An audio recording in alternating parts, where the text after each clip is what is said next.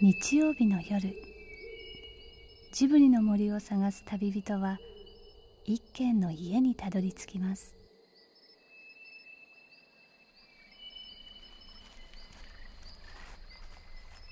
ジブリの森のラジオの川のほとり。そこに立つレンガの家はスタジオジブリ鈴木敏夫さんの隠れ家です。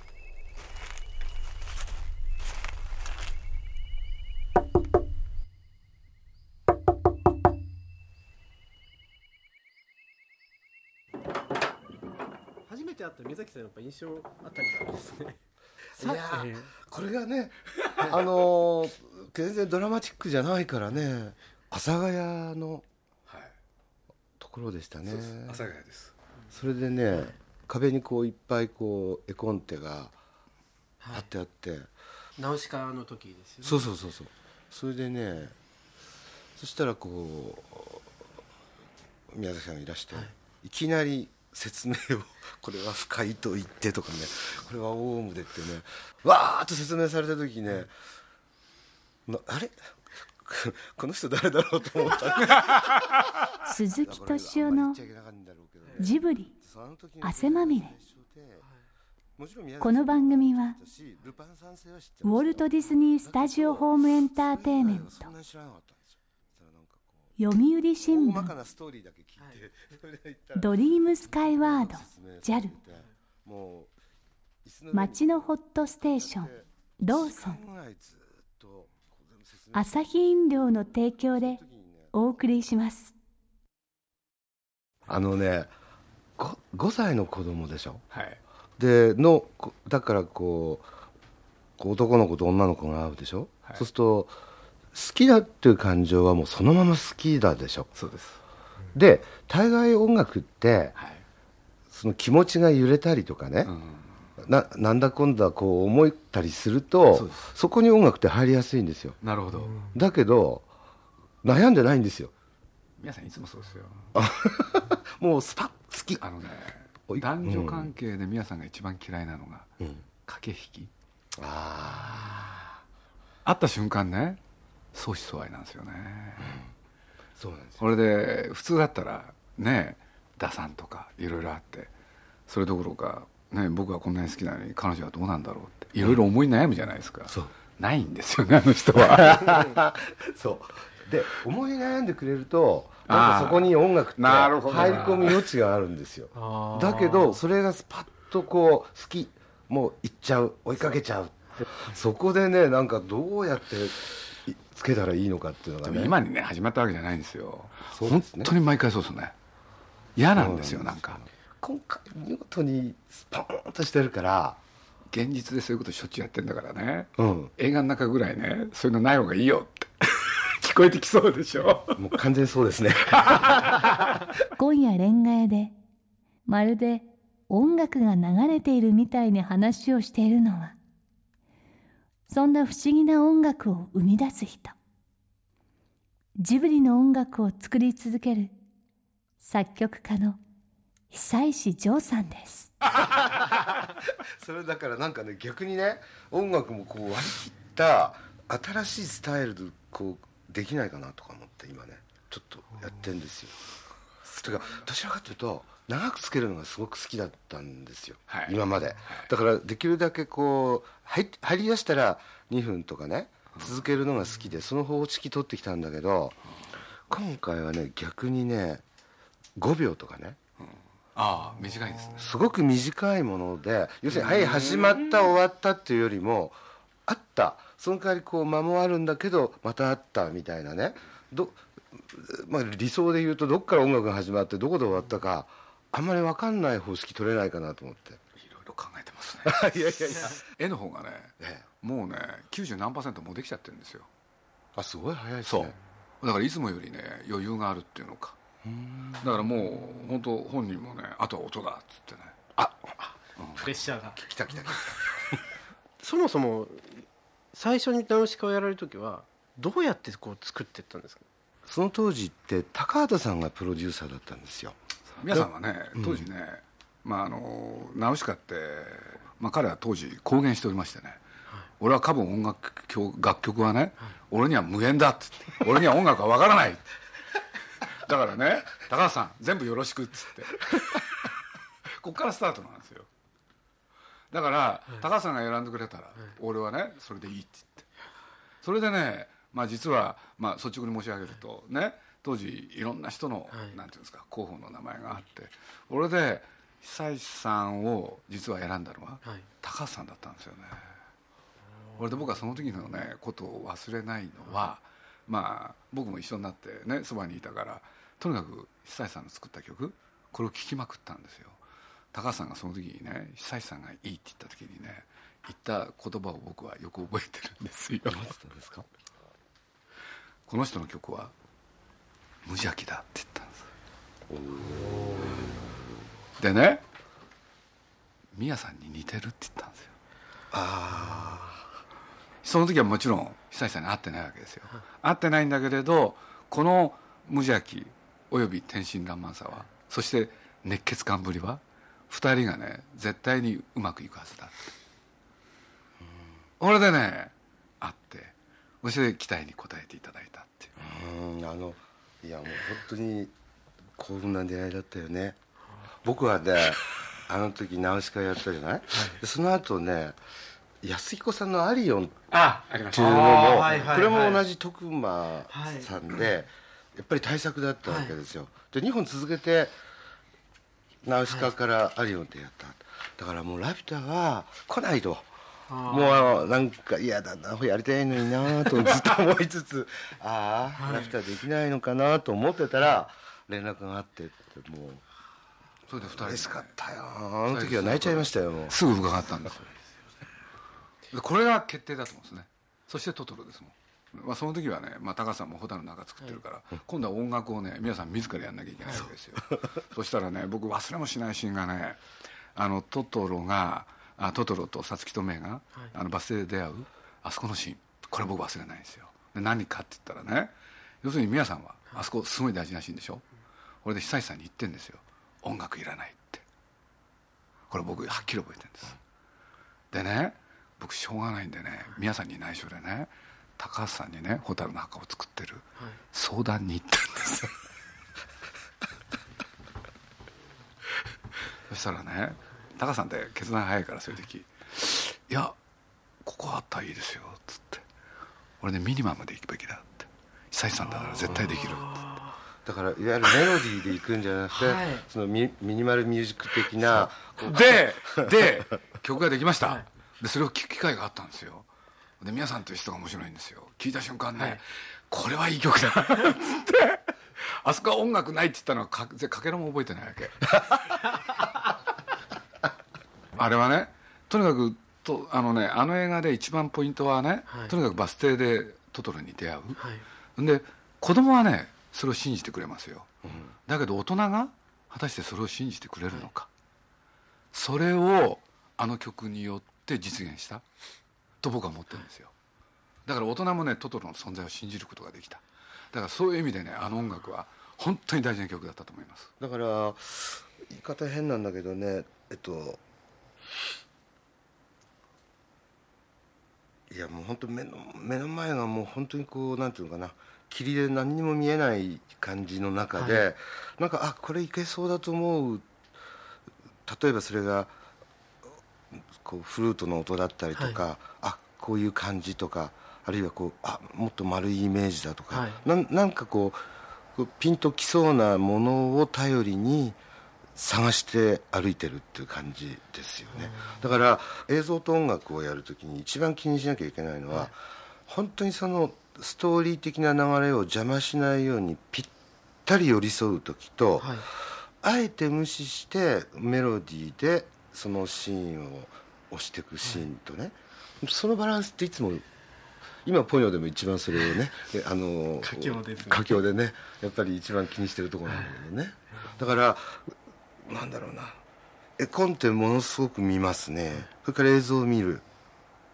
でどこにきっかけがあるんだろうと思うのと同時にあれ？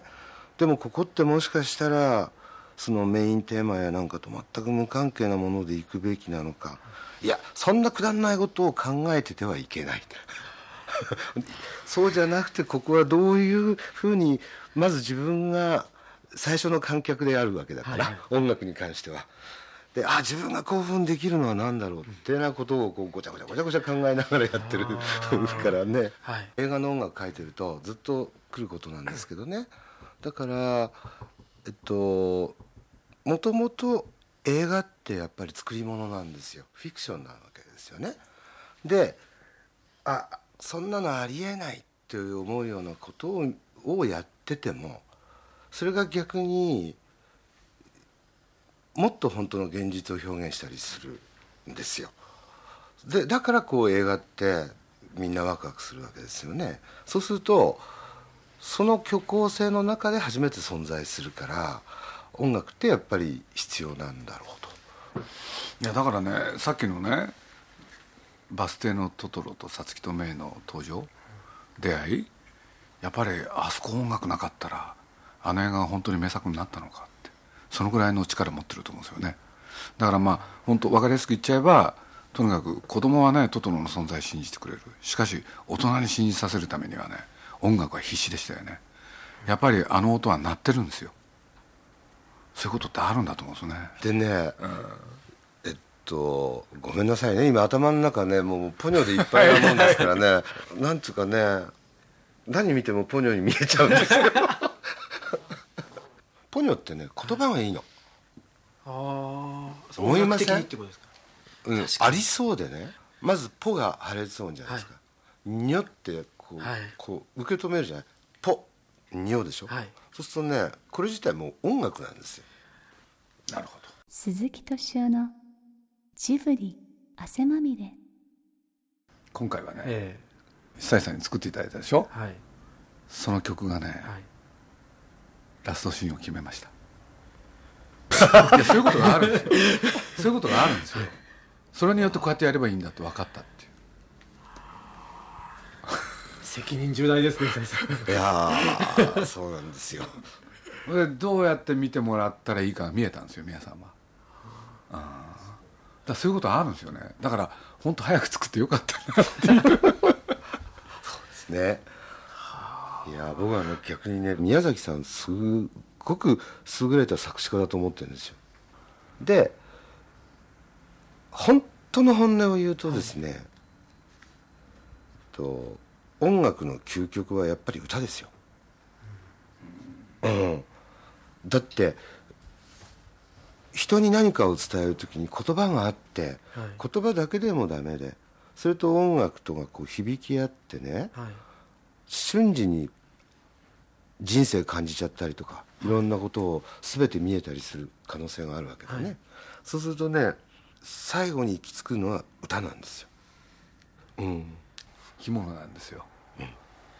あの実はそこに行き着いちゃって結局ねこう生命の世界というかね、なんていうのかな。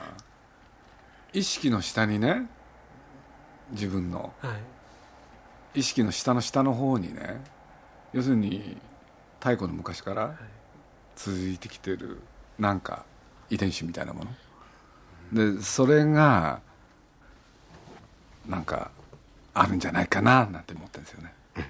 今回もう本当に一人で作ってるんじゃないなっていうあの鈴木さんとももうしょっちゅうこうメールしたり話したりそれで宮崎さんとも本当にね、えっとすごくコミュニケーション取ったっていうかよく話したんですよ。でそれは今までどちらかっていうと割と勝手にこっちで作ってできました聞いてくださいっていうスタンスがすごく多かったんですよ。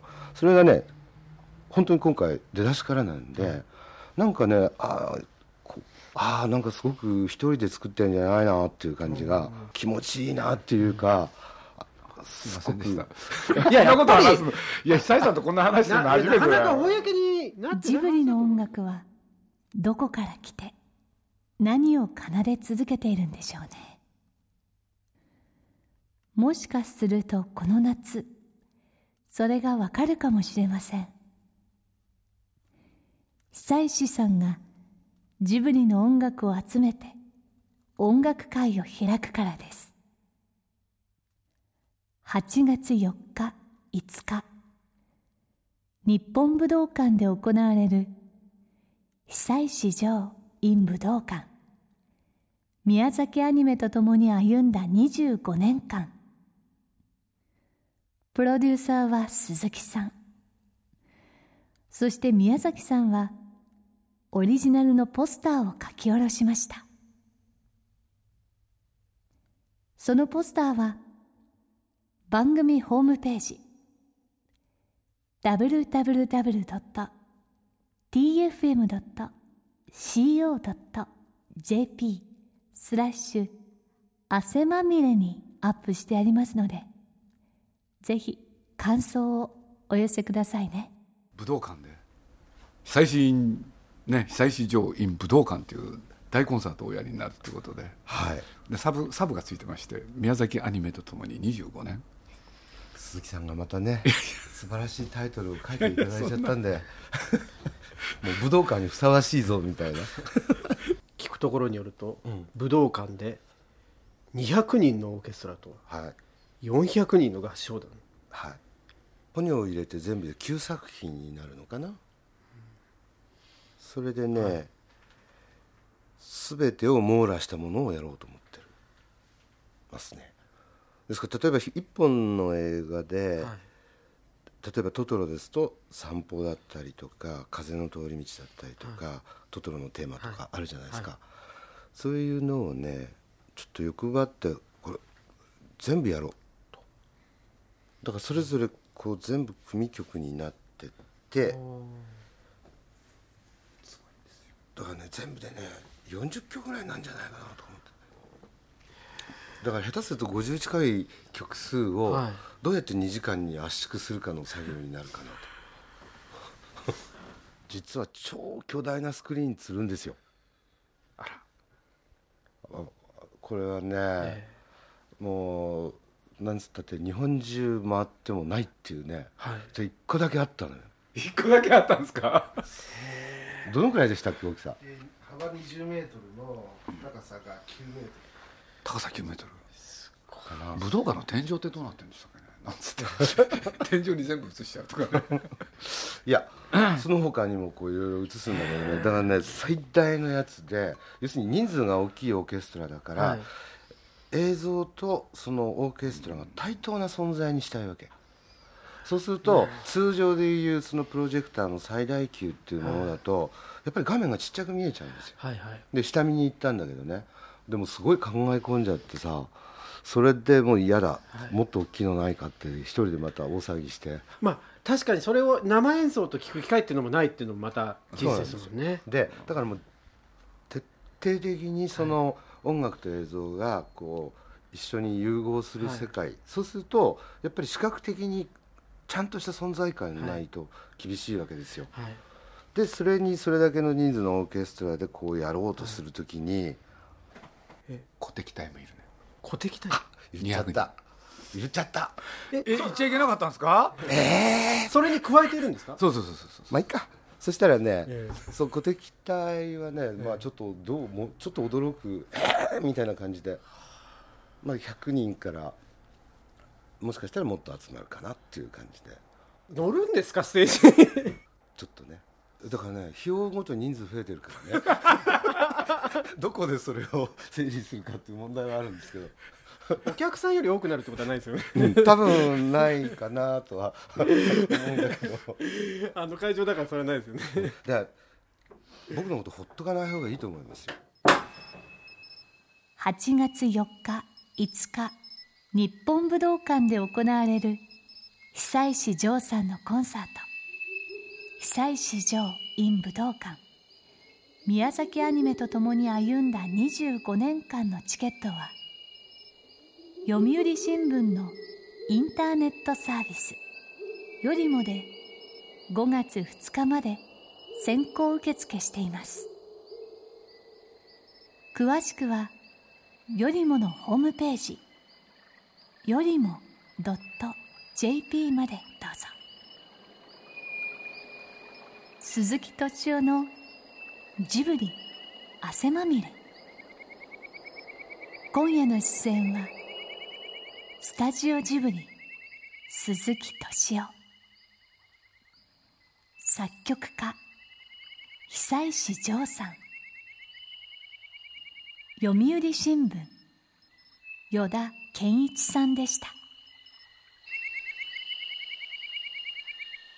この番組はウォルト・ディズニー・スタジオ・ホーム・エンターテイメント。読売新聞。ドリームスカイワード JAL 町のホットステーションローソン。